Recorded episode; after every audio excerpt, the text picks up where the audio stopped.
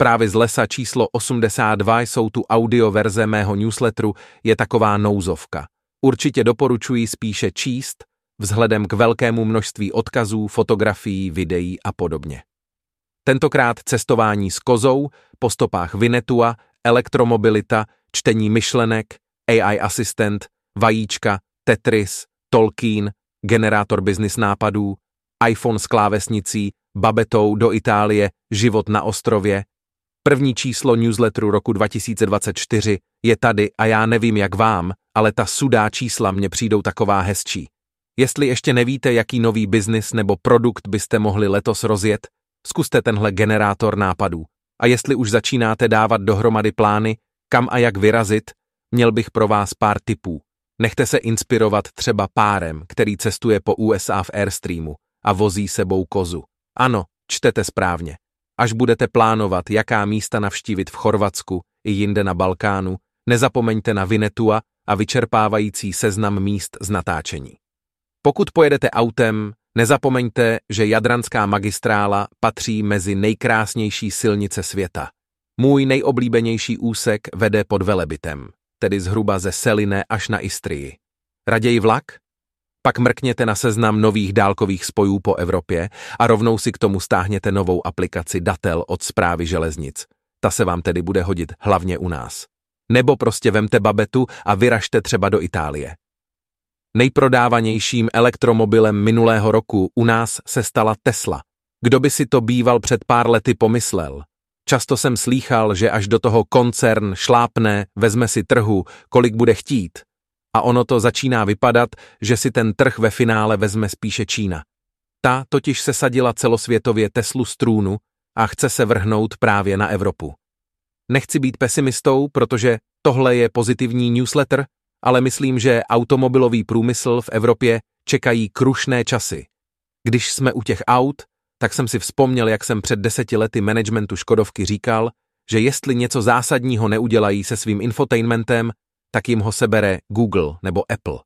Tehdy se mi pánové vysmáli, že oni budou ti, kdo rozhodnou, co bude na obrazovce. Inu pícha předchází pád. Mimochodem, Apple ukázal, jak bude vypadat další generace CarPlay integrovaná do vozu. Příběh Martina Halíka je hodně inspirativní. Tenhle ajťák se přestěhoval z Brna do vyloučené osady na Slovensku a vzdělává tam děti i dospělé. Krásný příběh o tom, jak důležité je dělat smysluplné věci, udělat míchaná vajíčka nebo volské oko. Zní to triviálně, ale kdo má vajíčka fakt rád, ví, že je to úplná magie. Chybí vám na iPhoneu fyzická klávesnice? Klix se snaží z mobilu udělat BlackBerry a je velkým hitem posledních dní. Snad ještě větším hitem je zcela nové zařízení Rabbit, takový AI asistent, vypadající jako přehrávač minidisců. Já myslím, že jde hlavně o skvělou ukázku toho, co budeme mít za pár let v mobilech, ale palec nahoru za odvahu něco takového uvést na trh. Možná jste zaznamenali nové problémy Boeingu, kterým se za letu otevírají dveře. Při poslední takové patály vycucl cestujícímu za letu pod tlak iPhone ven. Ten spadl z výšky zhruba pěti kilometrů na zem a kolem jdoucího nepoškozený našel v příkopu a předal majiteli. Tak nějaký pokrok v odolnosti mobilů tu přeci jen bude. Tetris poslední měsíce zažívá velký comeback. Hráči totiž našli způsoby, jak se posunout na nové levely. Nikdy by mě nenapadlo, že za Tetrisem bude tak obrovská komunita. Mistrovství světa ve hře, která se 34 let po vydání, bavíme se o původní verzi na SNES, stále hraje a pařani se snaží přelstít chyby, které ve hře jsou, protože tvůrce nikdy nenapadlo, že se někdo dostane tak daleko. Tohle bude velký. Zní to hodně jako sci-fi, ale přenosné zařízení společnosti D-Wave umí číst myšlenky. Využití? Od zlých, nepěkná věc, až po pomoc lidem s různými handicapy.